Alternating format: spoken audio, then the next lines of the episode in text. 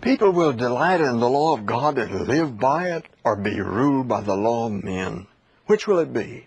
That's what our program is about today. Stay with us.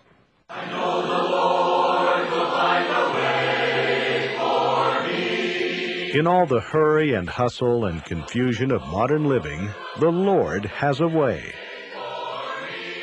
We believe the Bible is a revelation of His way. We invite you to join us for In Search of the Lord's Way with Mac Lyon. Greetings to you, my friend, and welcome to our program of Bible study in search of the Lord's way. We're presented on this station by Churches of Christ in the area.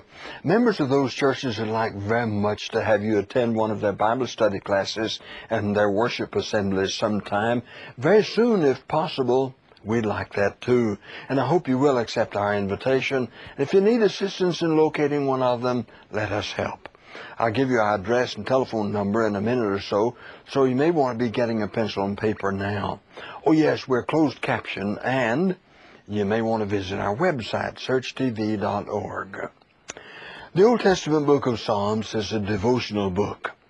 I mean, of course, it consists of poems, some of which, like the New Testament book of Hebrews, we don't know the author for. Saying that devotional doesn't mean now that uh, they have no teaching value. Just like the poetry and music of our nation reveals something, not only of our history, but also of the people of generations past who helped to build America. So the Psalms reveal a lot about God's workings in Israel. And just as most of the hymns and spiritual songs that we sing in our church assemblies are devotional, they also teach and admonish the worshipers, or at least they should, according to Ephesians 5.19. And saying the authors are unknown doesn't mean they're not inspired of God. Most Bible students have their favorite psalm. And when I mention favorite psalm, your mind may have jumped immediately to that 23rd psalm, sometime called the shepherd psalm. The Lord is my shepherd, I shall not want. That one you know.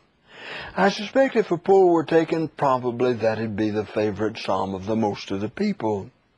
But the first psalm is one of my favorites, and it'll serve as the basis for our study today titled, Delight in the Law of the Lord. If you think you might want a free audio cassette tape or printed copy of it, please address your request to In Search of the Lord's Way, Post Office Box 371, Edmond, Oklahoma 73083. Our email address is searchtv at AOL.com, and our toll-free telephone number for your use is 1-800-321-8633. Ken Halbrand's going to lead us now as we sing, and then I'll be back to read the first psalm. And... Um, I'll be reading from the King James Version this time because I love the Old English reading in that psalm.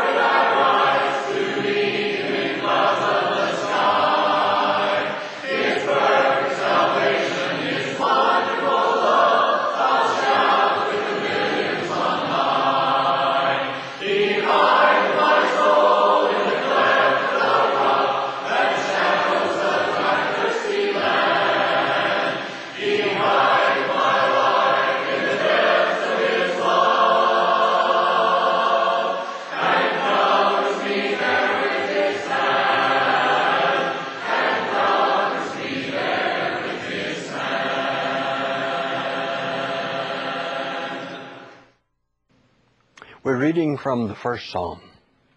Blessed is the man that walketh not in the counsel of the ungodly, nor standeth in the way of sinners, nor sitteth in the seat of the scornful. But his delight is in the law of the Lord, and in his law does he meditate day and night. He shall be like a tree planted by the rivers of water that bringeth forth his fruit in his season. His leaves also shall not wither, and whatsoever he doeth shall prosper. The ungodly are not so, but are like the chaff which the wind driveth away. Therefore the ungodly shall not stand in the judgment, nor sinners in the congregation of the righteous. For the Lord knoweth the way of the righteous, but the way of the ungodly shall perish. And now let us pray. Our Father in heaven, we're so thankful for your word that influences our lives so greatly today. We're so thankful for the preservation of it, the revelation of it, and the inspiration of it, and the, the living aspect of it is so appropriate today as it was when David wrote that psalm. And we thank you, our Father, that we have it to guide us and encourage us and inspire us even today. In Jesus' name, amen.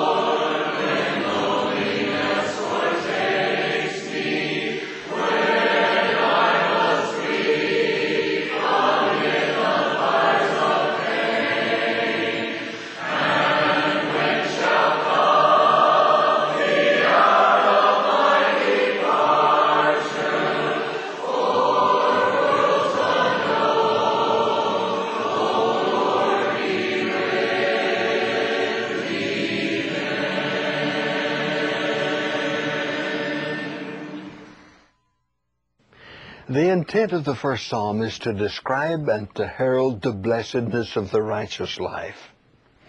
It easily divides itself into two nearly equal parts, verses 1 to 3 and verses 4 to 6. The first extols the advantages of living righteously, and the latter section describes and teaches the conditions of unrighteousness. Scripture often does that. It enhances the brightness of good by uh, projecting it against the blackness of the evil life. A good New Testament example of that is Galatians chapter 5 verses 16 through 26, the fruit of the Spirit against the works of the flesh. Walk in the Spirit, it says, and you shall not fulfill the lust of the flesh. For the flesh lusts against the Spirit, and the Spirit against the flesh, and these are contrary one to the other, so that you do not would not do the things that you wish. But if you're led by the Spirit, you're not under the law. Now the works of the flesh are evident, which are these adultery, fornication, uncleanness, lewdness, idolatry, sorcery, hatred, contentions, jealousies, outbursts of wrath, selfish ambition, dissensions, heresies, envy, murders, drunkenness, revelries, and uh, the like, of which I tell you beforehand, just as I also told you in time past, that those who practice such things shall not enter the kingdom of God. But the fruit of the Spirit is love, joy, peace, long-suffering, kindness, goodness, faithfulness, gentleness, self-control. Against such there is no law. Let me illustra- illustrate it this way if I had a blackboard here behind me, and uh, if I should take a piece of white chalk and make a dot in as near the middle of it as I could without measuring, and I ask you, what do you see? I'm sure you'd say, I see a white dot. The same is true here.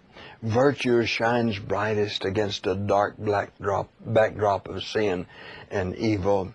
And God does that in this first psalm. Blessed is the man, he says. Now, contrary to what we're accustomed to hearing, this is not a description of the happy man, but the righteous man. The idea is literally blessings on the man.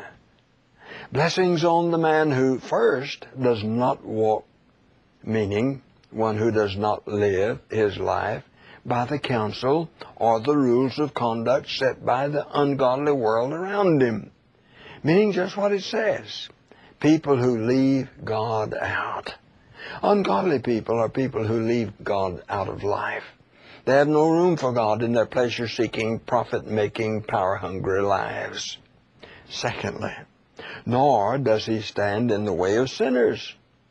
Meaning neither does the righteous man bind himself closely to or take his stand with sinners. And then thirdly, neither does he sit in the seat of the scornful. Meaning simply, he does not sit at the banquet table of sinful pleasures or profit where God is openly despised. Blessings on that man. Oh, say so. Now that's verse 1, and it's God's Word. My message today is from verse 2. It says, But his delight, the delight of the righteous man, is in the law of the Lord, and in his law does he meditate day and night. Now, men will be governed by the law of God, or they'll be governed by the laws of men. I heard a little story recently that illustrates that very well. It seems someone had posted a paper on which were written the Ten Commandments in the hallway of the school, right near the boys' lockers. And when the principal saw it, he quickly removed it from the wall and threw it in the trash. Within the week, complaints of thievery from the boys' lockers became so bad that someone suggested he place a notice where the other one had been saying, You shall not steal, signed by the principal. In our society's reckless pursuit of personal freedom from God's law, we have blindly enslaved ourselves to the laws of men. True, true freedom is not the liberty to go off limits. It's the liberty to choose to do some things that are right. Some people who want to be free from God's law and to do as they please demand or require more man-made laws to protect them from physical abuse of others. True personal freedoms are accompanied by personal responsibilities. And without the responsibilities, men cannot be free. Probably more Americans today can define their freedoms more easily than they can define their responsibility.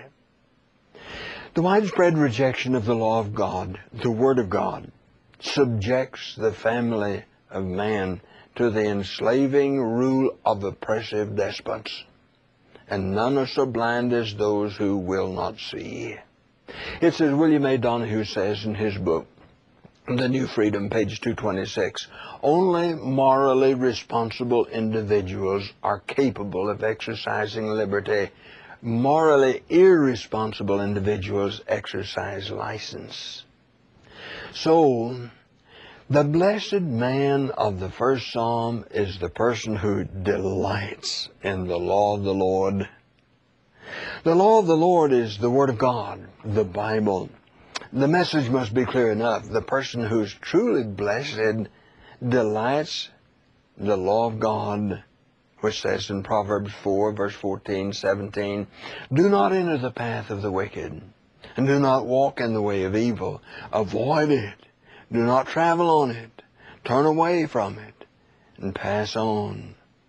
And verse 9 of the little short book of 2 John says, Whoever transgresses and does not abide in the doctrine of Christ does not have God. He who abides in the doctrine of Christ has both the Father and the Son. And again in Proverbs 14, verse 34, the scripture says, Righteousness exalts a nation, but sin is a reproach to any people. I'm a firm believer in the First Amendment to the U.S. Constitution.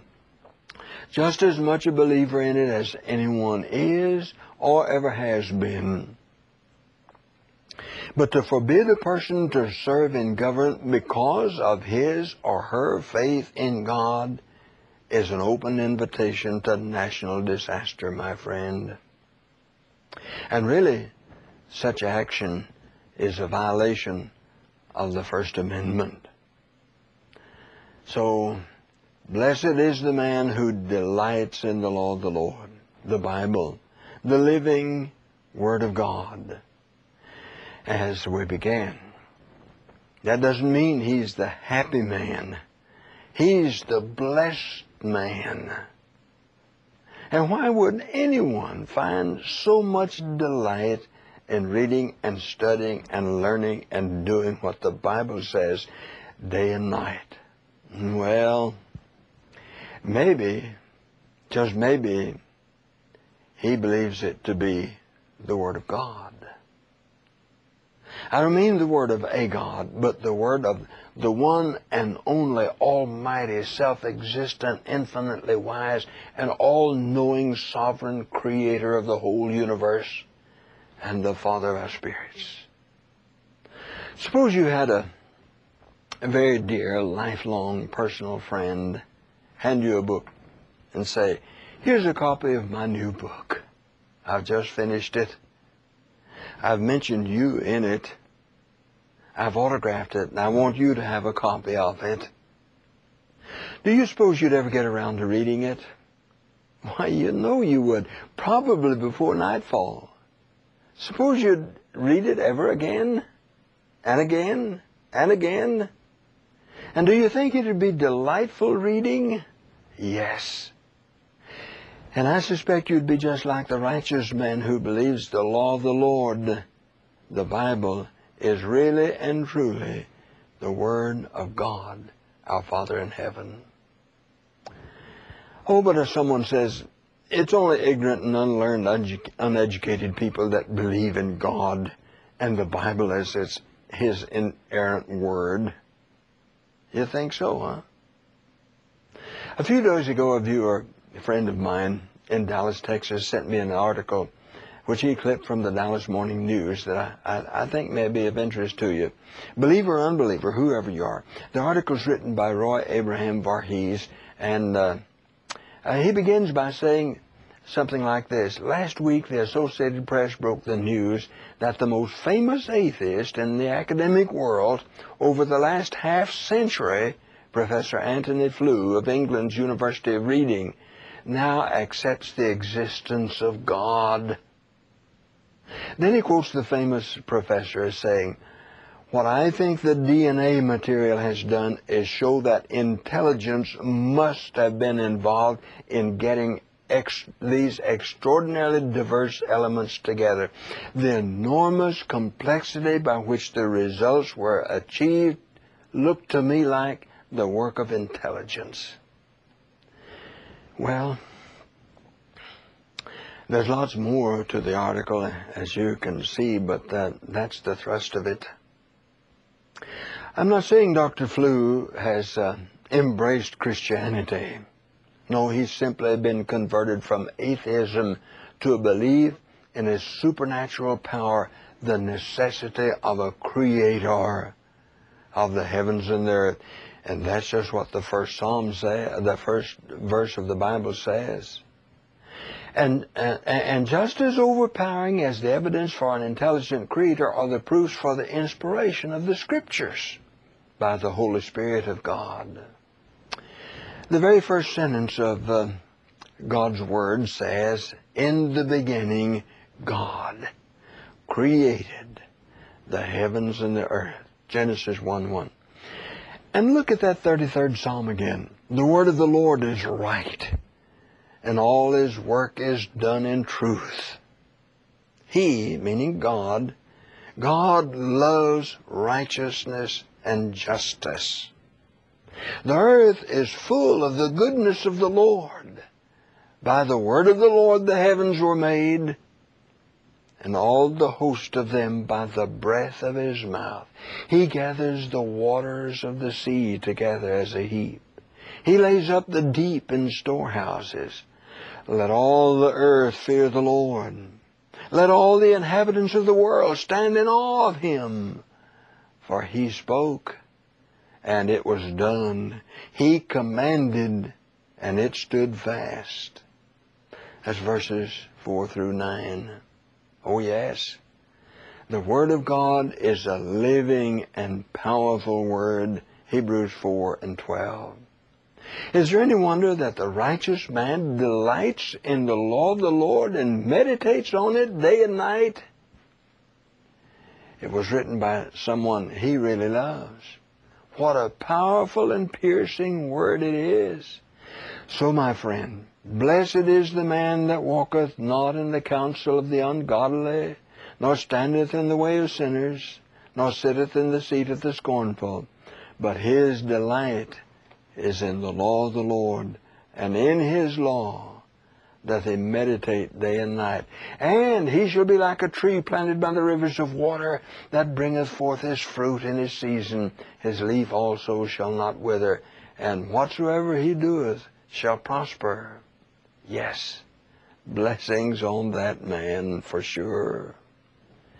God says that man is like a tree, but not just as any tree. He isn't like a tree that just springs up spontaneously somewhere without planning or purpose.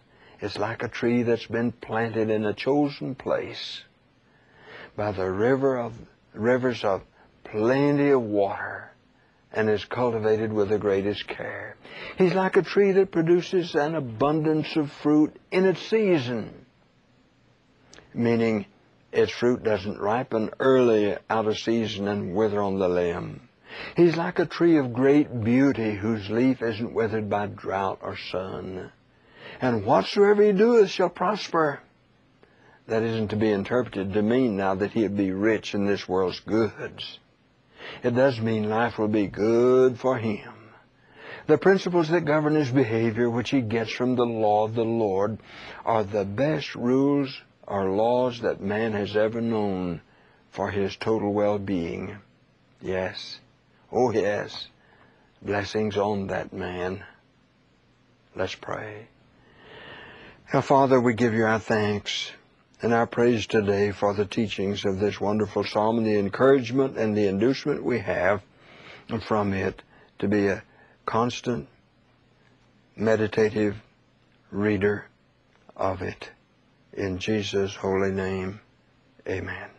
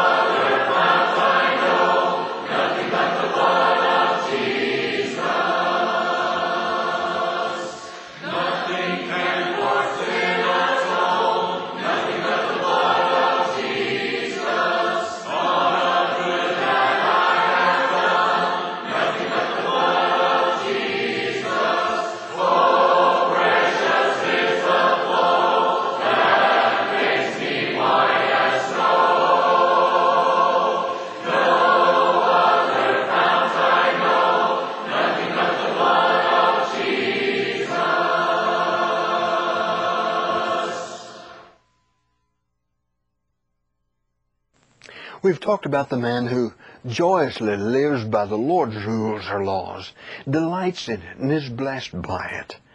That was my purpose for this message, but we haven't said anything about the other fellow in that psalm. And just for contrast, let's do that just a moment. The scripture says the ungodly are not so, meaning they do walk in the counsel of the ungodly. They do stand in the paths of sinners. They do sit in the seat of the scornful, and they do not delight in the law of the Lord. And they do not meditate in it day and night. Consequently, they are not blessed like the description of the godly man as a tree planted by the rivers of water. They're driven to and fro by every wind like the chaff from the grain of the ancient method of winnowing.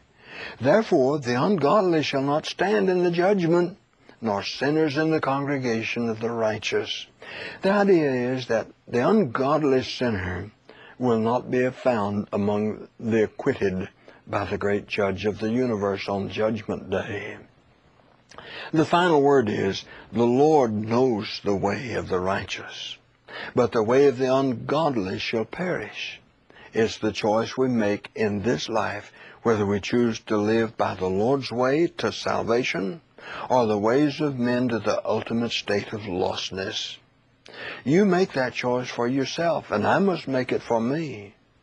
As the Son of God, Jesus Christ gave us the best way to live that we've ever known, plus salvation, now and for eternity. Well, hope you choose the Lord's way and hope you do it now. Surely you believe or you wouldn't still be with me on this study. So why not make today the day of your salvation by changing the direction of your life immediately by repentance as the Bible teaches us to do so in Acts chapter 17 verses 30 and 31. God commandeth all men everywhere to repent, for he has appointed a day in which he will judge the world in righteousness. Then change your relationship with God by being baptized into Jesus Christ. From out of Christ to into Christ. Galatians chapter 3 verse 26 and 27. Do it today, will you? And let us hear from you this week that you did it. If you'd like a printed copy of this message, simply address your request for it to In Search of the Lord's Way, Post Office Box 371, Edmond, Oklahoma 73083. Since it's free and you won't need to send, be sending money, you may want to order it by the internet. Our internet address is searchtv at AOL.com and our toll-free telephone number is 1-800-321-8633. We're presented here by, pardon me, by friends of yours who are members of Churches of Christ and also, we're sponsored by those Churches of Christ in the broadcast area of this station. Uh, and that's how we do it without harassing you for money every week. These people would like so much to have you pay them a visit, and as soon as possible, we'd like that too. And I hope you'll want to do that. I hope you'll want to do it right away. If you need our help in locating a church near you, let us know. If you'd like someone to come by your house, visit with you a few minutes before you go, get a bit acquainted with some of them, then let us know. We'll ask somebody to come by and we'll be in touch with them. Otherwise, we're not going to say anything to anybody about your call if you want some of the information. Well, I hope you'll be back next week. Join us again, will you? God bless you now. We love you.